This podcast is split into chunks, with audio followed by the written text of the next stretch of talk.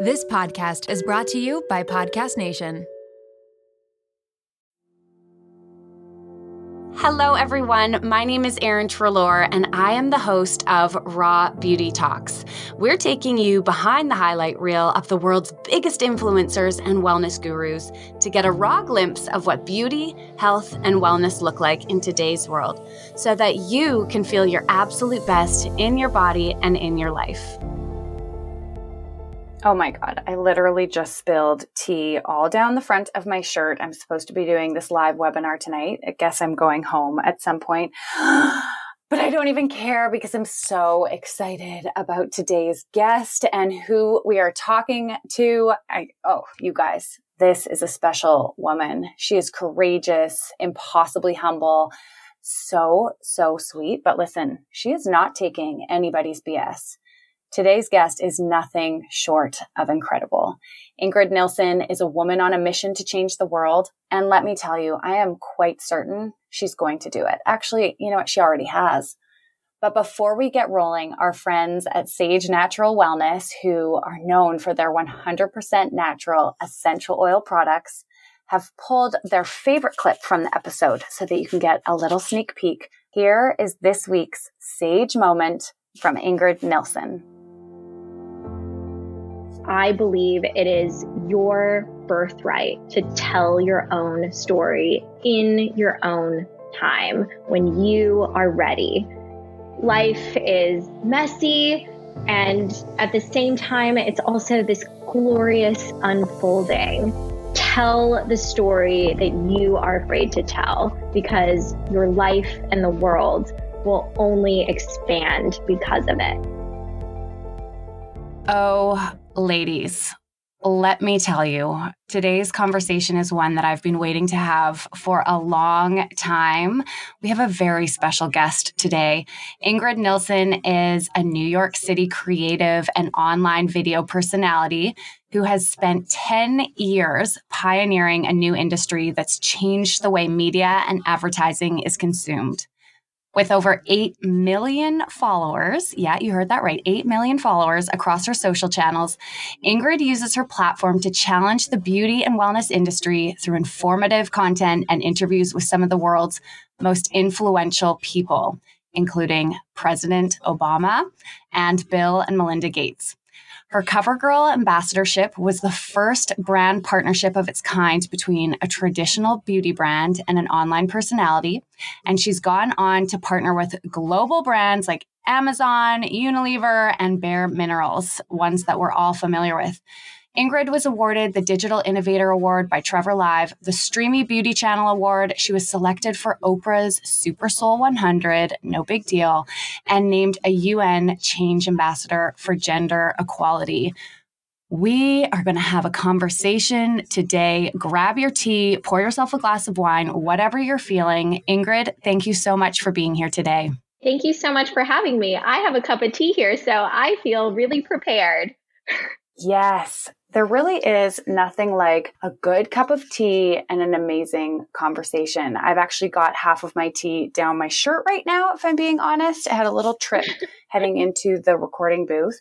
But um, yeah, it's just mostly sad because I got this new kind called David's Tea Sunny Sea, and it tastes like orange Tic Tacs, which is pretty much the most delicious thing ever. so tell me, I'm dying to hear in this world of social media and online marketing and this explosion of beauty brands that we've seen. What does beauty and fashion mean to somebody like you? Oh, I love this question. It's one of my favorites because it's something that I think about a lot. And, you know, to me, it means looking in the mirror that day and seeing only yourself in that moment. And to me, that is what beauty is. And that's what really distinguishes personal style from fashion. Mm. Because, you know, I really see fashion as different brands and trends, but I think personal style is so much deeper. And it's really something that only you know and that you are in touch with. And so, you know, my personal goal is to wake up and when I look in the mirror, that day to feel like myself. So, what can I do for myself that day that's going to make me feel like me today? Mm. And does that change day to day? Yeah. I mean, like today, I have a little bit of a cold. So, I'm wearing a comfy sweatshirt and comfortable pants. But on other days, I may feel like completely doing my hair and dressing in a colorful outfit. And every day really is different. And the more that I sink into that, the more that I'm able to enjoy these different versions of myself that I see happening on a daily basis. Mm. And have you always felt connected to that, like your ability to tap into what feels right for you? Because I feel like that's something that a lot of girls struggle with. And I, I see people, and myself included, um, in certain times looking out towards others for not only inspiration, but guidance as to sort of find themselves or what they should be wearing or how they should be doing their makeup. Is that something that always kind of came naturally to discover that on your own accord? You know, I really think that this is a rediscovery for me. I think that we all have it when we're young. We all know what's right for us when we're young. We know what we like and what we don't like. And then as we start getting older, and I feel like it happens pretty quickly, you know, by the time you're like 10 years old, 13 years old, you're really picking up on how you think other people think you should behave and the way that other people are dressing. And you're, especially as a young woman or a girl, you have probably gotten feedback on the way that you look and maybe compliments on something or not complimented on something that you're wearing. And I think that really affects us as we get older. That external feedback, especially when it comes to how we look. And it can really put up blinders in terms of what it is that we truly want ourselves. So I feel like a part of my adult existence has been a rediscovery of that younger self and knowing what it is that I want on a deeper level and really being in tune with putting something on and being able to say to myself, hmm, this feels not quite right or oh my gosh this feels really good. And to have the willingness to you know sometimes i will go to an event and i won't have makeup on. And that was like a really big thing for me because I always felt that there was this expectation with events that I had to be fully done up and full face of makeup, hair fully done, amazing outfit. And, you know, there are times where I'm like, yes, I want to get dressed up. But then there are other times where I'm like, I'd rather wear something that I just, I feel comfortable in today. I don't really feel like putting on makeup today. Maybe I'll like swipe on some lipstick, but I, I don't really want to do that much. And now I'm at that point where I'm just like, I will go to event and not have makeup on and I will feel okay with that because that's what my deeper self is telling me to do that day. And ultimately, that's what feels really good for me. And that's totally what my younger self would have done. My younger self would have been like, well, I don't care what's going on. Like, I want to wear this today. Totally. And so I'm really, yeah, I'm really trying to like tap into that more.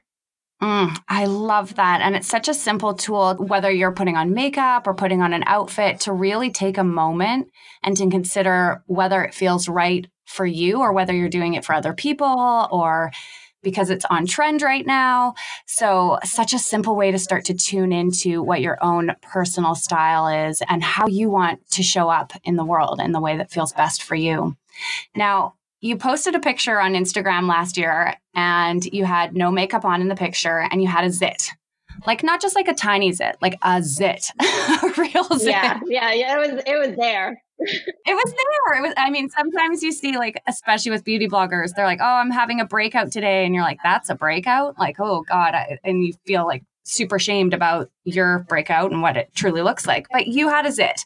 Anyways, it was beautiful. It was so refreshing to see that. And what I loved most wasn't so much the picture, but it was the words on the post. And you said, Personally, I've grown to dislike the terms good and bad skin because they come with dangerous consequences.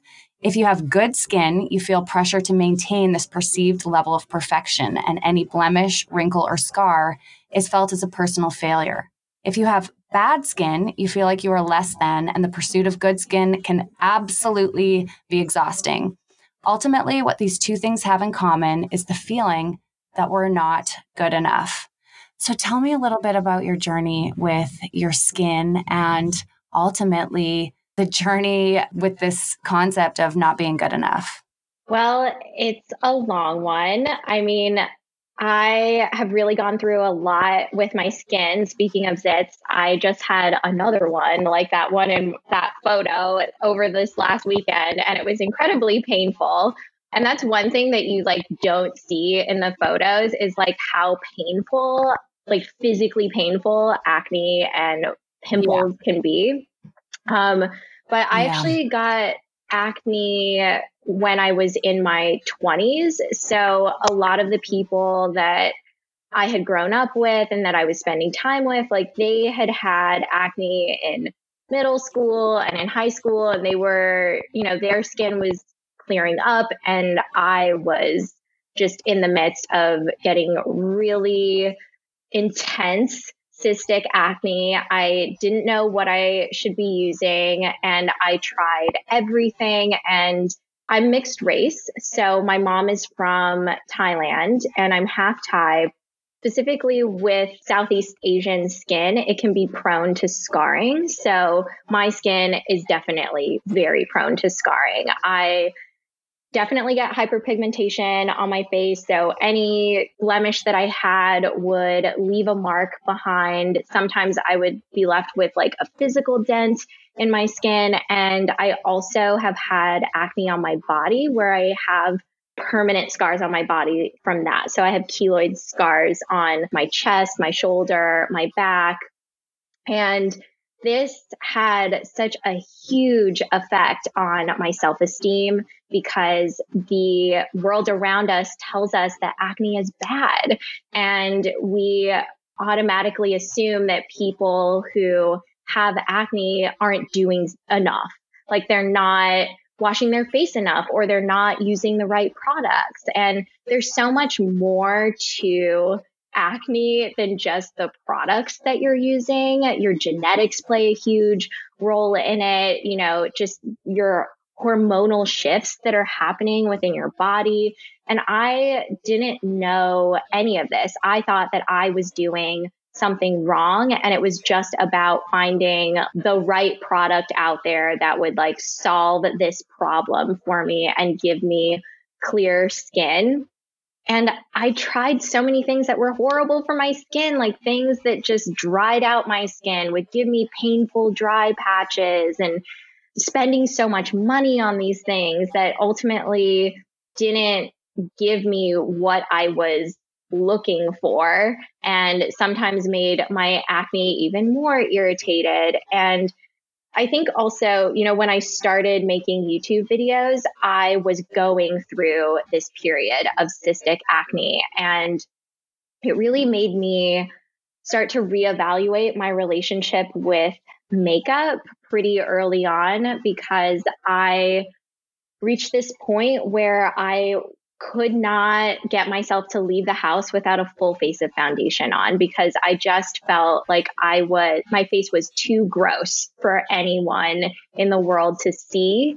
And that people would think that my acne is unprofessional, that I was lazy, that I wasn't clean, whatever. I just felt like they would be looking at my acne and not me. And so I got to a point where I was even showering with makeup on, with foundation on, because I was just so afraid of what I looked like without it. I hated when I would wash my face at the end of the day and see what I really looked like underneath the foundation.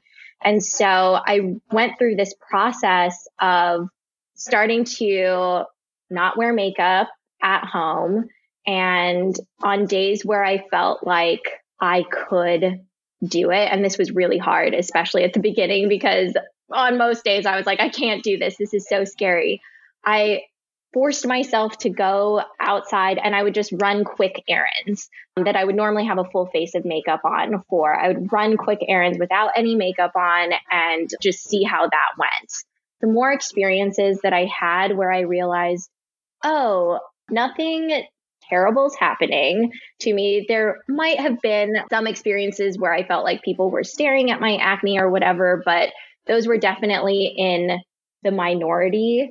And the more time I started spending around people that I was comfortable with without makeup on and realizing that they weren't judging me for my skin and they really wanted to get to know me, I started realizing, oh, there's me underneath all of this. I am worth something underneath all of this makeup, underneath all of my acne. Like, this is who I am. And I don't want to run away from this. And I don't want to be living in fear for the rest of my life around this. And so I started doing that more. And it really just set me on this journey of experimenting with makeup. And what I learned from that was there were days where I wanted and needed makeup to just help me be a little bit more gentle with myself on that day.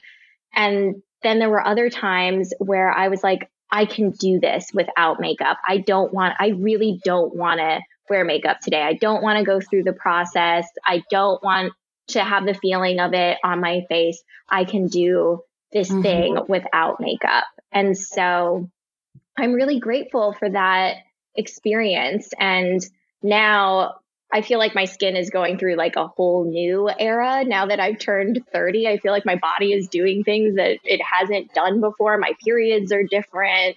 My skin is doing different things. I'm also living in four seasons weather as opposed to living in Los Angeles. So there are shifts happening. And I'm so grateful that I went through that period when I was younger because those tools are once again serving me now.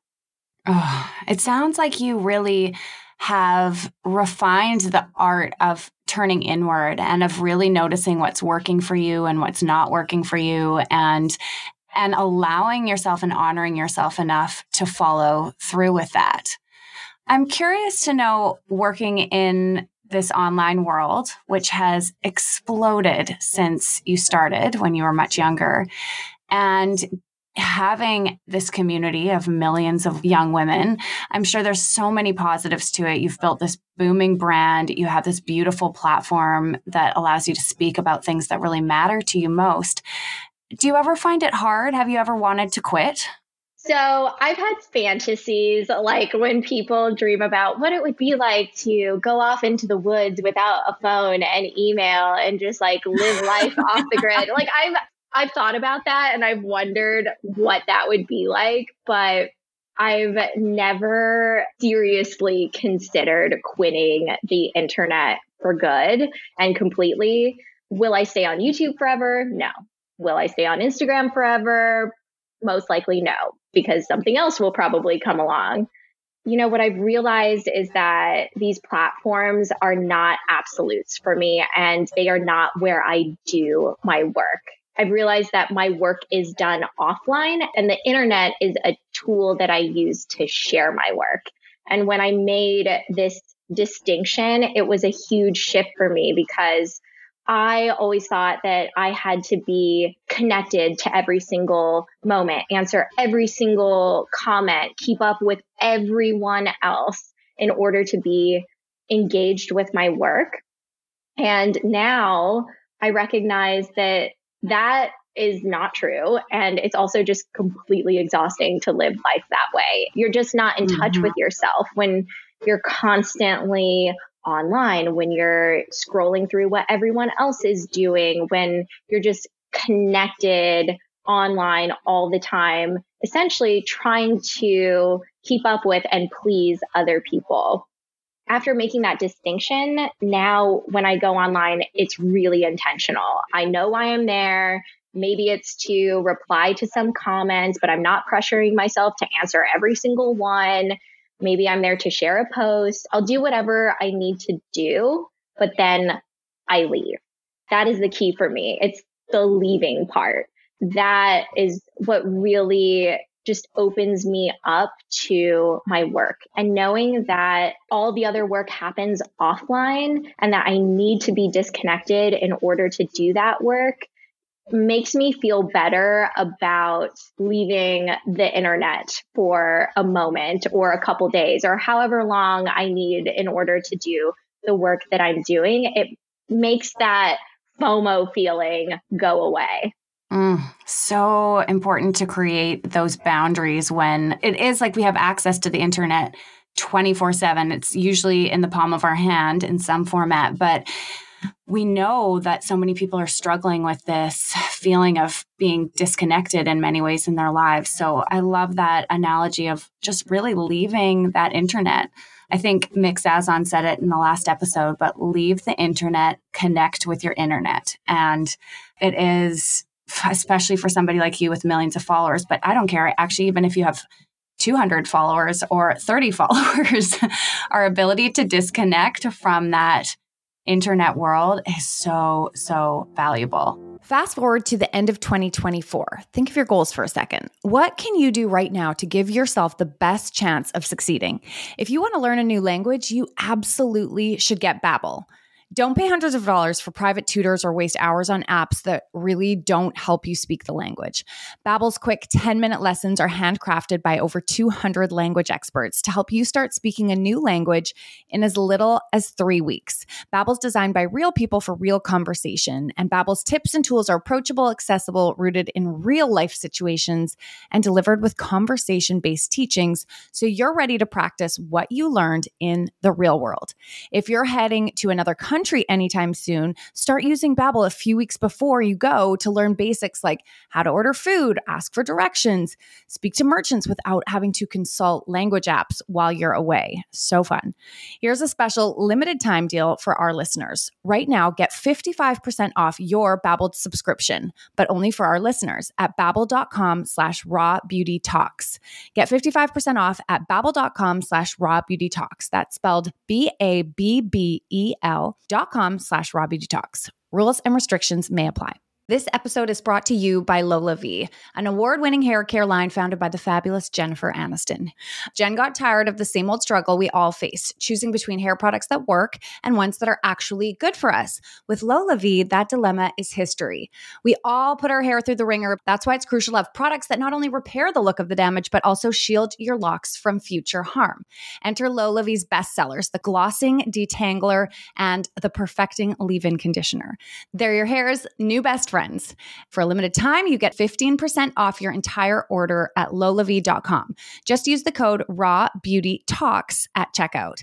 LolaVie is all about naturally derived plant based goodness, no silicones, sulfates, parabens, or gluten, and of course, cruelty free and vegan. That's 15% off your order at L O L A V I E.com with promo code Raw Beauty Talks. You can only use one promo code per order, and discounts can't be combined. After you purchase, they'll ask you where you heard about them. Tell them I sent you over.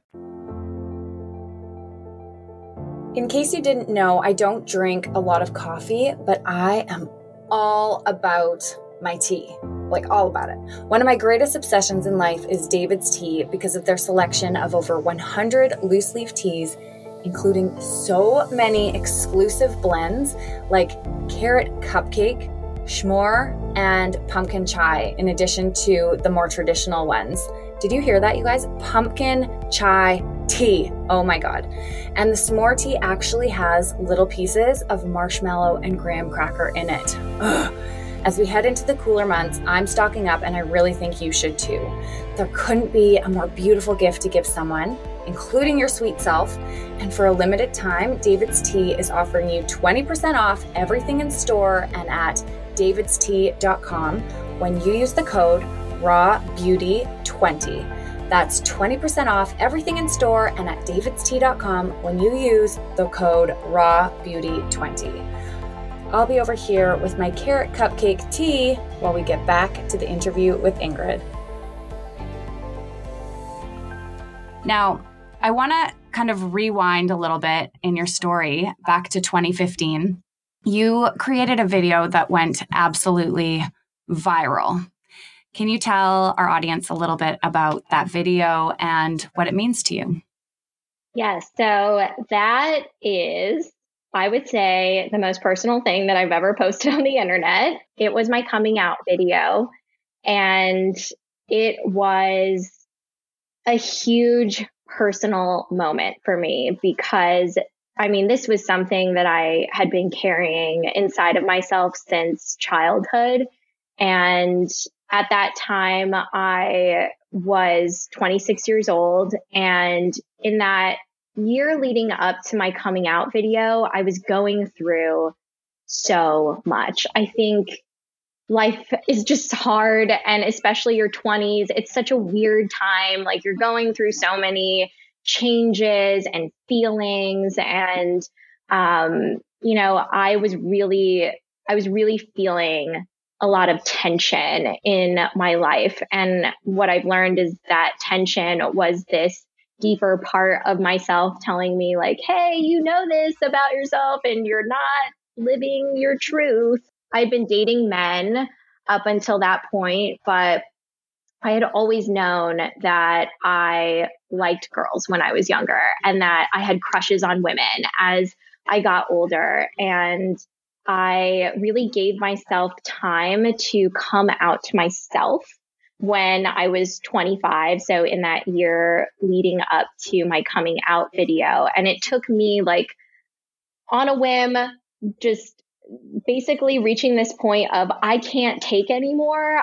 And I'm going to New York. No one bother me. I got an Airbnb and was in New York City for like six weeks in this Airbnb. And I started that process of coming out to myself. And, you know, I had a boyfriend at the time that was so amazing. And he still to this day is just one of the best people that I know. And at that time, thinking about having to break up with him was so incredibly scary and terrifying because I kept you know, telling myself, what are you doing? Like, you have a good life. This person is incredible.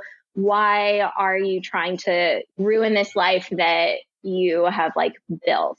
And what I realized is that part of this life that was built was not mine anymore. It didn't feel like where I was going. And I really felt like this new path was opening up for myself. And so I came out to myself and I broke up with my boyfriend and that was incredibly hard.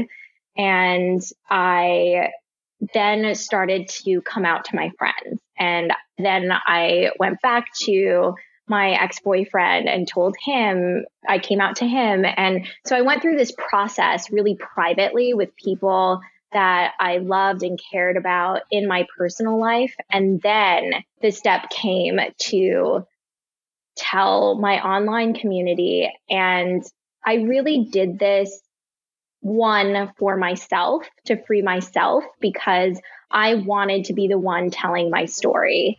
And I really wanted to take that into my control. I didn't want anyone else telling my story for me. And two, I wanted to be the one to share this with my community. I felt like this was something that I wanted them to know, especially because I didn't want to be hiding this part of myself. And so it felt natural to tell them that I am a lesbian. And I, you know, made this video. It was so hard, like setting up for it. I feel like I was just bursting into tears, like as I was setting mm-hmm. up yeah. this video and sitting down to film it just felt unlike any other video that I had made. And it wasn't until I sat down where I realized, okay, I am going to do this. I'm going to tell this story like I've told it to all of the other people in my life that I care about. That's how I'm going to tell this story. That's what makes sense to me. And so that's exactly what I did. And the only edits that I made in that video were when I just was crying and I was like, okay, I'm just going to cut out the part where I'm crying for an extended period of time and we can just uh, leave that part out. But those were the only edits I made. And then came time to put it out into the world and it was incredibly scary. And there were people who didn't want me to put that video out and thought that They were afraid of what would change and that it would negatively impact my life and my career. And I ultimately was, I was set in stone. I was like, you know, it doesn't matter to me if brands or companies have an issue with this because if they do, then I don't want to work with them anyway. So that's my standpoint on this.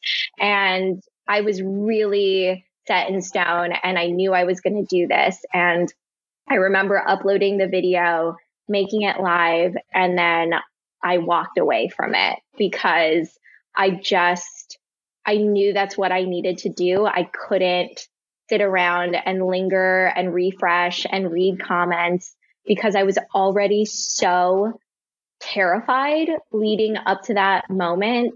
All I was in control of was the release. I wasn't in control of how people responded to it. And so once I took care of the work that I could do, I was like, okay, I did this and now I'm going to go on a road trip with my best friends. And so I, yes. yeah, I, I had planned a road trip with my best friends to Maine and we got in a car and drove up to Maine and I wasn't looking at the video, but my friend Eileen, who was also working with me at the time, was keeping an eye on it. And at one point, I remember her saying, Oh my God, it has 5 million views. And it was like, you know, a day or two later, something like that. And I was like, What are you talking about? I don't even know how to comprehend this. I don't know what this number oh is. Oh I don't God. know what it means.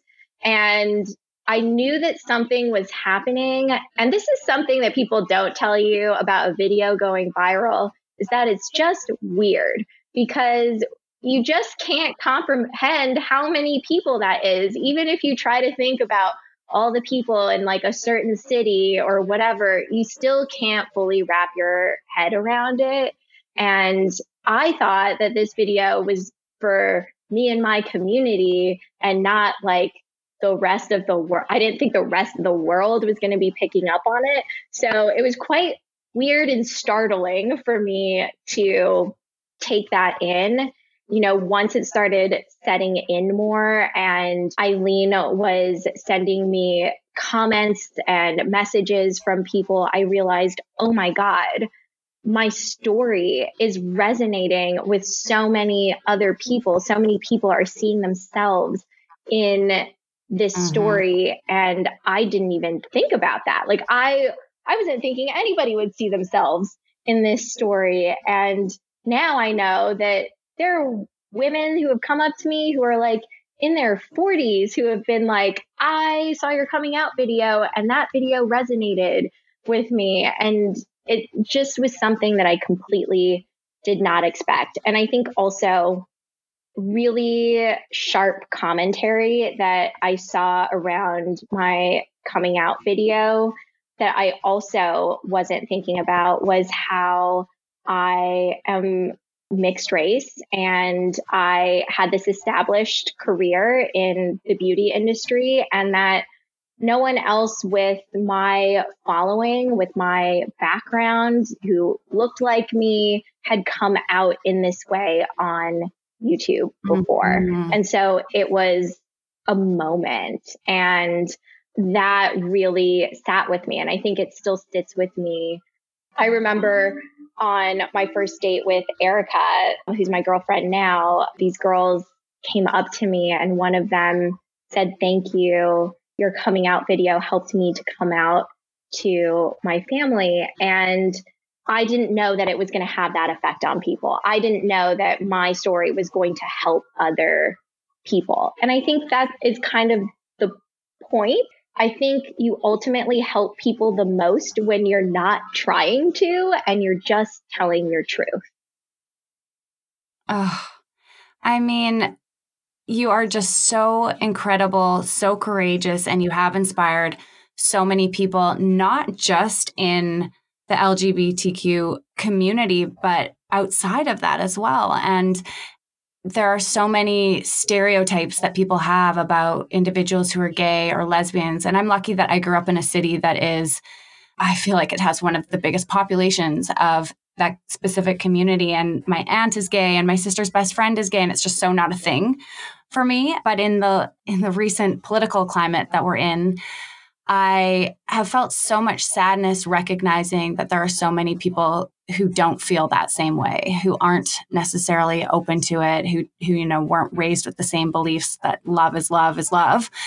And so it is truly a courageous act in that environment to speak your truth even when you're not sure how other people will accept it and you're not sure how even the closest people to you will feel. So to have that bravery to show your true colors in all their rainbow glory in that type of environment, it's incredibly powerful, Ingrid. And I'm going to make sure that we include the link to your coming out video. And then also one of my other favorites of yours is the Meet My Girlfriend video with Erica, where the two of you talk about meeting and connecting and and you talk about some of the stereotypes around being a lesbian. I want to break some of those down with you, but I really encourage people to go watch these videos. They're just so beautiful and there is so much love within it, which is all that matters. So thank you. Thank you. Thank you. Thank you for that. Oh, tell me, okay, let's dive into some of the stereotypes that I mentioned. I would love to know because you talk about coming out to yourself. When you started to figure out, okay, I have crush on girls and maybe I have more feelings about them and I'm thinking about them, did you go through a period of time where you were like, do I fit the box in which society paints a lesbian? Oh, yeah, totally. 100% like multiple times over. I'm pretty sure it was like an everyday conversation with myself internally. Um, and it's so interesting too because the stereotypes are different. So if you're walking around on the street people have this idea that a lesbian looks like someone who is more masculine in their presentation or more androgynous in their physical presentation. But in media and on screen, that's not what the assumption is when it comes to a lesbian on screen. When lesbians are in TV shows or in film, it's, you know, super feminine. Two super feminine women together in some kind of yes. sexual act. And that's what people expect to see. So it's interesting that the expectations of people are different from, you know, walking around on the street to what we're consuming in media. Mm-hmm. And that's, I think, one of the things that I love most about your story and your conversation with Erica is that you talk about the fact that it's so important for there to be a true, clear, real, raw representation of what it means to be a lesbian. And that can look like a lot of different things, right? Like you are this appearance wise, and I know this is just judging a book by its cover, but this feminine woman, you love makeup and doing hair. Erica is more masculine looking, just like she has shorter hair, doesn't wear as much makeup, as far as I can tell, most of the time. But then there's like a million other versions of what it can look like to be a lesbian. So, can you tell me some of the maybe other stereotypes or I'd just like to, I guess, dive deeper into this so that people can break down their own perceptions, I guess, of what it means as well. Yeah. I mean, I think one thing that I notice people still saying is the word gaydar. And I personally do not like this term because it implies that you can read someone's identity just by looking at them or judging them by their mannerisms. And I think that this completely plays into a lot of the stereotypes of what gay people look like or how they act. And, you know, most people look at me and assume that I'm straight and I'm not. So clearly their gaydar is not working. Um, and, you know, I just, I just don't think that that should be a, a thing. I think there's so much more to a person than trying to like figure out what their orientation is before you even really know them. Because a lot of these like assumptions are being made before you even really know someone. And as you get to know someone, more intimate details about their lives start to naturally come out. And I think that's when, you know, these stories can come out. And I think in a way, this like gaydar thing and stereotypes and making assumptions about people is really stealing their story away from them. And that is so harmful to try and tell someone else's story for them. It is not only hurtful to them, but it also just hurts our broader culture to do that. And I think it's mm. so important for people to be able to tell their own stories. And, you know, this, this happens to me all the time where people assume that I have a husband or a boyfriend and the look on their face when I tell them that I don't and that I have a girlfriend and that I'm gay. They just have this look of shock for a moment and I let them have that. And then I like see where it goes from there. And it has gone in all sorts of directions. I have been received really well and people have been really lovely and I've gotten to know them and really like them. And then I've had instances where I've just been harassed by people and that really sucks. Mm. I remember it was around my birthday after I had come out and I was in New York City, New York City, which is you know, a pretty accepting city where for the most part you can walk down the street and most of the time, I'm not going to say all of the time, at least for me, Erica and I can like walk down the street and people aren't going to say something weird most of the time. There are like the times where strange things happen, but I was at a bar with one of my friends and I was talking to this guy and his friend and I just thought we were having a good conversation. And then it turned out that one of the guys was interested in me in a romantic way. And I told him that I'm gay and that I'm not interested. And he got so mad at me. He got so mad that it was just extremely uncomfortable. I felt like, oh my gosh, is my physical safety going to be in danger? Especially because his friends were trying to like hold him back. And I was like, oh my God, what is happening here? This is this is a really intense reaction for somebody to have. And, you know, yeah. he was upset because he thought that I was deceiving him and that I was leading him on and it, all the blame went on to me. And I remember that moment was really, it was scary because I was like, what is going on? And my friend was like, what is happening? Thank God we're here together. I was like so grateful that I had a friend with me and I wasn't in it alone. And I felt like I was able to stand up for myself in that moment a little bit because I did feel like potentially my physical safety was in danger. I was like, I don't know if this guy's going to try and follow me. Like, I don't know what his deal is. But I did say to him, I'm not here just to look pretty for you and to be here for your pleasure. And for me, that was me saying that I'm a full human being and that men and women can have conversations where they don't have to be sexual or romantic. And like clearly that was something that he needed to learn. It wasn't my problem. It was him that had a lot to work on.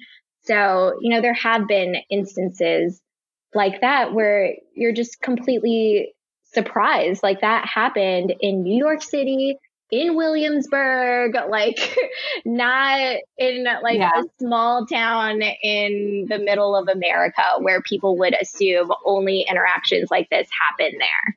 Yeah, I mean, there's still work to be done. That is very clear. I'm just glad that you recognize that the work to be done in this situation is on his behalf and not yours. Yeah. Thank you. Next. I know. Exactly. oh my God. Oh, I mean, we're in a very interesting time. I feel like whether you're in a whether you're gay, whether you're straight, whatever it is, in regards to women sort of breaking down these boxes of what it's meant to be a woman, what it's meant to be gay, what it's meant to be a man as well. Because as mm-hmm. women change their roles, men are having to shift and move and change as well. And I feel like that stirs up a lot of things because a lot of people are very comfortable in the totally. systems that have been put in place and the patriarchy and and so when we create change, when we start speaking up, when we question the systems that have been put in place, there are people who are going to get really triggered by that and really angry. And so, you know, it's important, I guess, that we have these conversations and that we create space and have patience for those people who are having a harder time keeping up with where the world is going. It's 2019. Hello. Let's figure this out.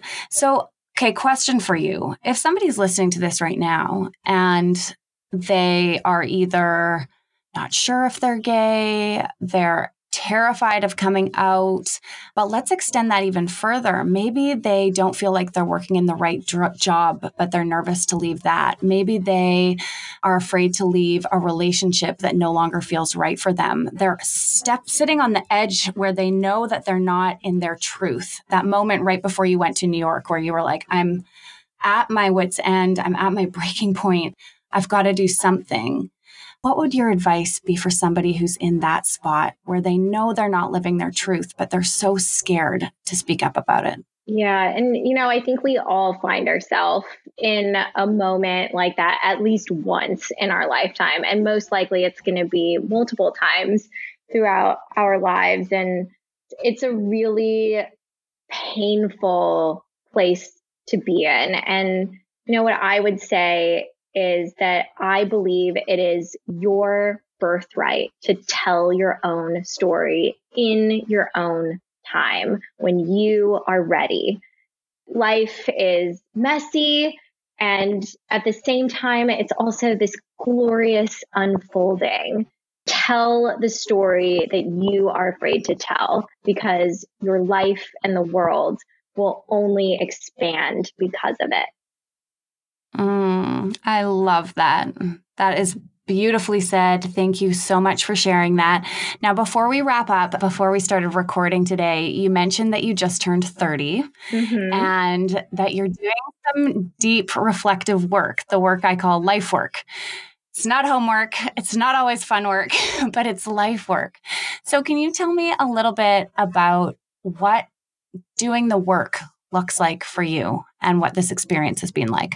You know, I think that so much of this work is really hard and is really painful and you're going into these dark corners of your being and you're asking questions and that is a really heavy place to be in. And so I feel like for me, one of the most important things, especially in this change that I'm going through in so many different ways, turning 30, is allowing myself to play and really engaging with that playful side of myself. And I was at camp for the Wing, which is a co working space that I belong to in New York City. And they have multiple locations around the country. And I believe they're expanding to Canada and other countries as well.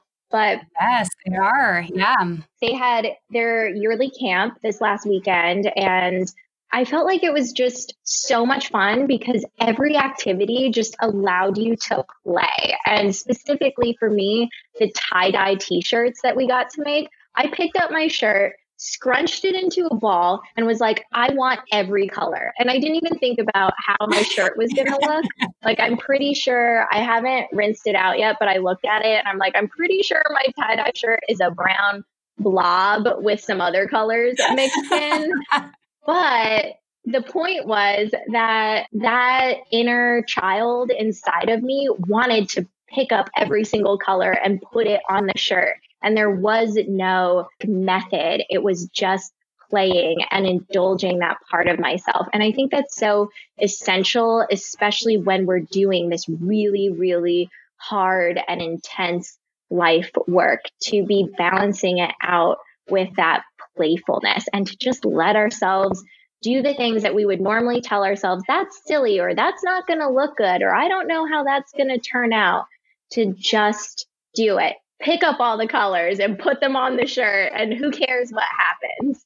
Yes, yes, yes. Let's just stop being so serious about everything. I feel like joy is the tool that we can use to break apart the dark parts. Mm-hmm. And so if you can find things that just make you happy, who cares if they make you money? Who cares if they increase your following? Who cares if it looks good or if you can wear the shirt after yeah. like you said, just grab the colors and have some frickin' fun. Exactly. Oh, Ingrid, thank you so much for joining us today. It's been such a pleasure to talk to you. And I can't wait for more people to get to know this important work that you're doing and the incredible human that you are. Thank you so much much. It was so wonderful talking to you. All right, beauties, that is it for this episode. I swear I could have just kept asking her questions, probably for another two days, but that would be annoying for her. Anyways, if you want to hear more from Ingrid, please head on over to her Instagram page at Ingrid Nilsen. And of course, you can find her on her YouTube channel. We'll link to both of those in the show notes. And super exciting, Ingrid just launched her own podcast called One Step, which you can find on iTunes. If you liked this episode, please take a screenshot and share it on social media, tagging at Raw Beauty Talks. We'll be regramming your posts every week. And here's an extra little challenge copy the link and send it to somebody that you love that could use this important message. Ingrid delivered today. She had so many valuable insights and tricks and tools that you can use in your life. Pass them on and share them with a friend. As we wrap things up, remember your body is different than any other body out there. So as you listen to these episodes, keep tuning back into yourself to see what truly resonates. I can't wait to see you next week.